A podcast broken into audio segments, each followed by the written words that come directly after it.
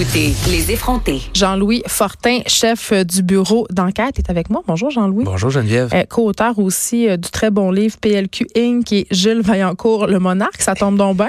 exact. Deux livres différents, pas le même livre. T'aimes ça les pourris, toi, finalement?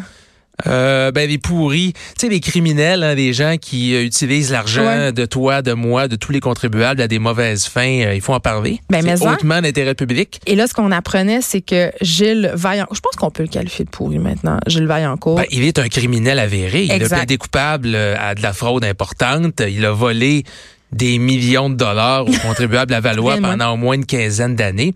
Gilles Vaillancourt, c'est pas compliqué. Hein? À Laval, là, pendant qu'il était maire, si tu voulais un contrat, fallait que tu donnes une enveloppe. Alors, tous les contrats de construction, tous les contrats de génie, il y avait une cote de 2% en argent comptant là, dans une belle enveloppe de cash qui était remise à son réseau de collecteurs d'enveloppes. Il y avait euh, une quarantaine de personnes qui participaient à ce stratagème criminel Mm. qui a été avéré devant la cour. Gilles Vaillancourt a plaidé coupable. Euh, 1er décembre 2016, a été emprisonné. Bon, tu vas me dire, il y a eu six ans de prison, mais finalement, il a passé un an seulement derrière les barreaux. Mais on peut dire qu'il a, il a reconnu ses torts et il a purgé la peine qu'il devait. Oui, pour un homme comme ça, la prison, ça doit quand même être assez difficile aussi. Là. Ben, C'est pas un criminel, euh, c'est un criminel en col blanc, C'est ça, comme on c'est ça. appelle. Il a jamais commis de meurtre, il a C'est jamais. euh, C'est pas des crimes violents. Non, e- e- exactement. Ça a dû le changer effectivement de son milieu euh, dans lequel il évoluait euh, normalement. Brunch et dîner d'affaires. Avec Ouais. enveloppe à la clé. Avec enveloppe à la clé. Mais, mais tu sais, c'est des crimes graves parce Ouais. que quand tu penses que pendant toutes ces années-là, les Lavallois, chaque fois qu'ils payaient pour un contrat, pour refaire un trottoir, pour changer l'aqueduc, pour construire un parc, etc., les prix étaient artificiellement gonflés pour que les entrepreneurs qui magouillaient puissent payer leur cote. Puisse graisser le maire. Exactement. Que là, il est allé en prison, il a promis de rembourser, euh, je pense que c'est comme quelque chose comme 8,5 millions de dollars. Mais là, ce qu'on découvre ce matin avec votre enquête, c'est que notre euh, bon ex-maire euh, Vaillancourt cacherait encore de l'argent à l'étranger dans les paradis fiscaux. Effectivement, ça faisait partie de son plaidoyer de culpabilité. Il y avait une entente. Je vous redonne tout l'argent que j'ai dans les euh, à, à l'étranger. En échange, peut-être une peine un peu réduite de prison, là, seulement six ans de pénitencier. Ça, cet argent-là était, je pense, majoritairement en, Suisse. Oh, oui, il y avait des il y avait des comptes en Suisse euh, et à cette époque-là, le jugement ne fait aucunement référence à de l'argent qui pourrait être, comme dans ce cas-ci, aux Bermudes. Trois ans plus tard, on apprend que la ville de Laval a identifié un compte relativement mystérieux. Là, on n'en avait jamais entendu parler jusqu'à maintenant. Aux Bermudes, avec quand même 175 000 C'est pas rien. Moi, j'aimerais ça. C'est pas des énormes sommes, mais quand même. non, euh, effectivement. Et là, la question, c'est est-ce que Gilles Vaillancourt a divulgué l'existence de ce compte-là au moment de euh, euh, d'aller en prison? En tout cas, ce n'est pas inclus dans le jugement. On n'en fait pas mention. Et aujourd'hui, ben, on se rend compte que les avoirs sont volés. Euh, sont, sont volés, sont gelés, excuse-moi, et donc c'est impossible de les rapatrier au pays. Donc, ville- 175 000 oui, là. effectivement. Alors, ce que la ville de Laval essaie de faire, c'est que la justice reconnaisse que c'est une somme qui lui est due. Et après ça, bon, on va entreprendre des procédures euh, avec la Barbade pour avoir, ou euh, les Bermudes, pardon, pour rapatrier l'argent. faut savoir que les Bermudes, donc, c'est un paradis fiscal notoire. et C'est pas Ouais. toujours facile. Tu peux pas prendre le téléphone. Non, parce que le secret économique là-bas, c'est-à-dire qu'ils sont pas très transparents. Effectivement, et euh, les banques aux Bermudes ne collaborent pas toujours avec les autorités fiscales euh, euh, nord-américaines. Parce qu'ils savent bien qu'est-ce qu'ils font. Effectivement. Donc, la- l'argent n'est pas encore rendu. Là, Là, on l'a identifié. Mm. Il faut convaincre la justice parce que c'est une requête que la ville de Laval fait. Je m'attends à ce que ça soit accepté quand même. Mais avant, avant que l'argent soit revenu ici, Ouais. je serais, je serais surpris. C'est de l'argent qui a été déposé, ça, quand même, il y a assez longtemps. hein. En 1983.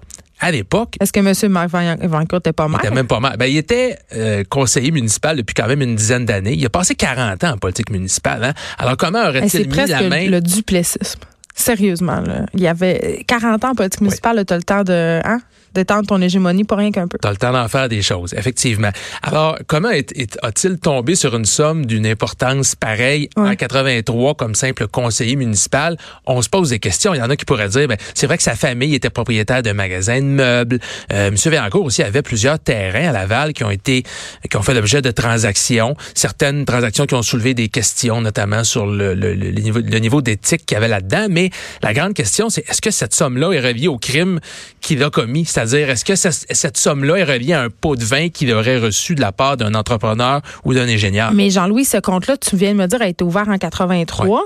et J'imagine que ce 175 000 $-là n'a pas été déposé en 83. C'est-à-dire qu'il y a eu plusieurs dépôts au fil des années. Non, il y a eu un seul dépôt. Et c'est beaucoup d'argent, ça. ne devait pas être la somme exacte en 83 parce qu'il y a probablement eu, des intérêts. Exact. Mais les documents qu'on a pu consulter sont caviardés de telle sorte qu'on ne sait pas la, valeur exacte du dépôt initial. Mais ce qu'on sait, c'est qu'il n'y a plus jamais euh, déposé de fonds après l'ouverture du compte. Il n'est jamais allé se servir dans ce compte-là ou, en, déposer d'autres. Ben, il a oublié?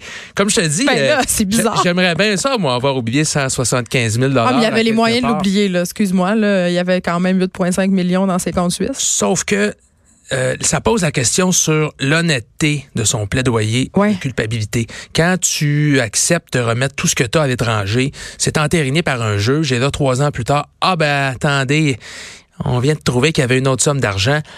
Euh, est-ce que M. Vaillancourt va aider, va participer à, va, prêter main forte pour convaincre euh, la banque dans le paradis fiscal de rapatrier l'argent au plus vite?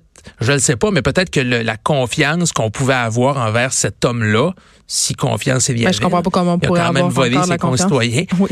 je pense que ce qui restait peut-être de brides de confiance doit être doit être évaporé. Ben, tu sais, je parlais d'oubli. Euh, en tout cas, c'est assez spécial. Pendant la commission Charbonnet, il y avait beaucoup de monde qui avait oublié, hein, Jean-Louis, juste à dire. Il y a ah, des gens qui avaient des trous de mémoire, là, euh, quand même assez importants. Donc peut-être que euh, M. Fayancourt, c'est ce qui va plaider, qui avait oublié ce compte-là.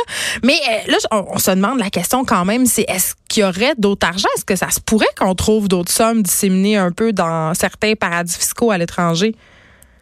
J'ai écrit un livre sur Gilles Vaillancourt il y a un an et je pense que la question qu'on me posait le plus souvent dans la dernière année à propos de ce personnage, c'est penses-tu qu'il y a de l'argent caché ailleurs? Ben, J'ai toujours répondu, ben moi la police me dit qu'ils ont, qu'ils ont fait l'enquête euh, de façon approfondie, qu'il n'y en a pas d'autres. Ben on, apprend ce matin. ça. Alors, je peux pas, je peux pas te garantir qu'il n'y en a pas d'autres. Gilles Vaillancourt, présentement, il faut bien le noter, c'est pas un gars qui est dans la rue. Là. Il vit pas juste sur sa petite pension de vieillesse. Là. Non? D'abord, il habite dans un condo qui vaut au moins 350 000 payé cash, qui est au nom de sa femme à Laval. Ils mettent tout au nom de leur femme, ces gars-là.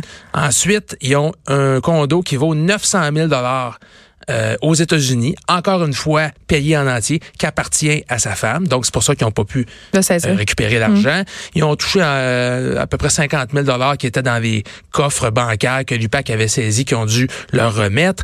L'année passée, la dernière fois qu'on l'a vu, M. Vaillancourt, il roulait en Cadillac XT4, un beau petit VUS de 40-45 000 flambant neuf c'est pas quelqu'un qui a un train de vie. C'est pas la classe ouvrière, là. Non, c'est pas quelqu'un qui a un train de vie d'un gars qui a tout remis, euh, qui a fait vœu de pauvreté, euh, effectivement. Donc, il est pas à plaindre. Maintenant, au strict plan juridique, il a payé sa dette à la société. il est en liberté. Il a purgé sa peine de prison.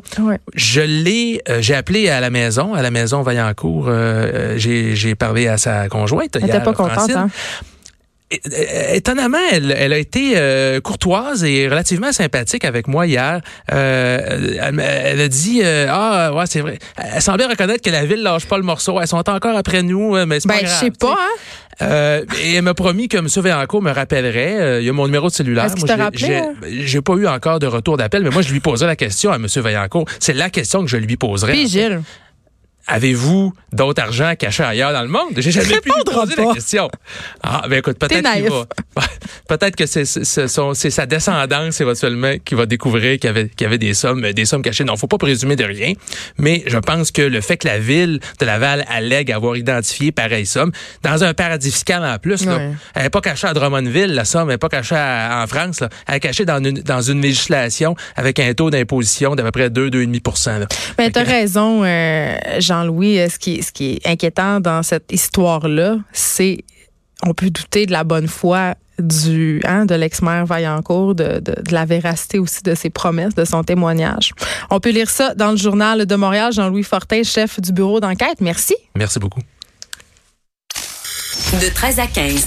Les effrontés.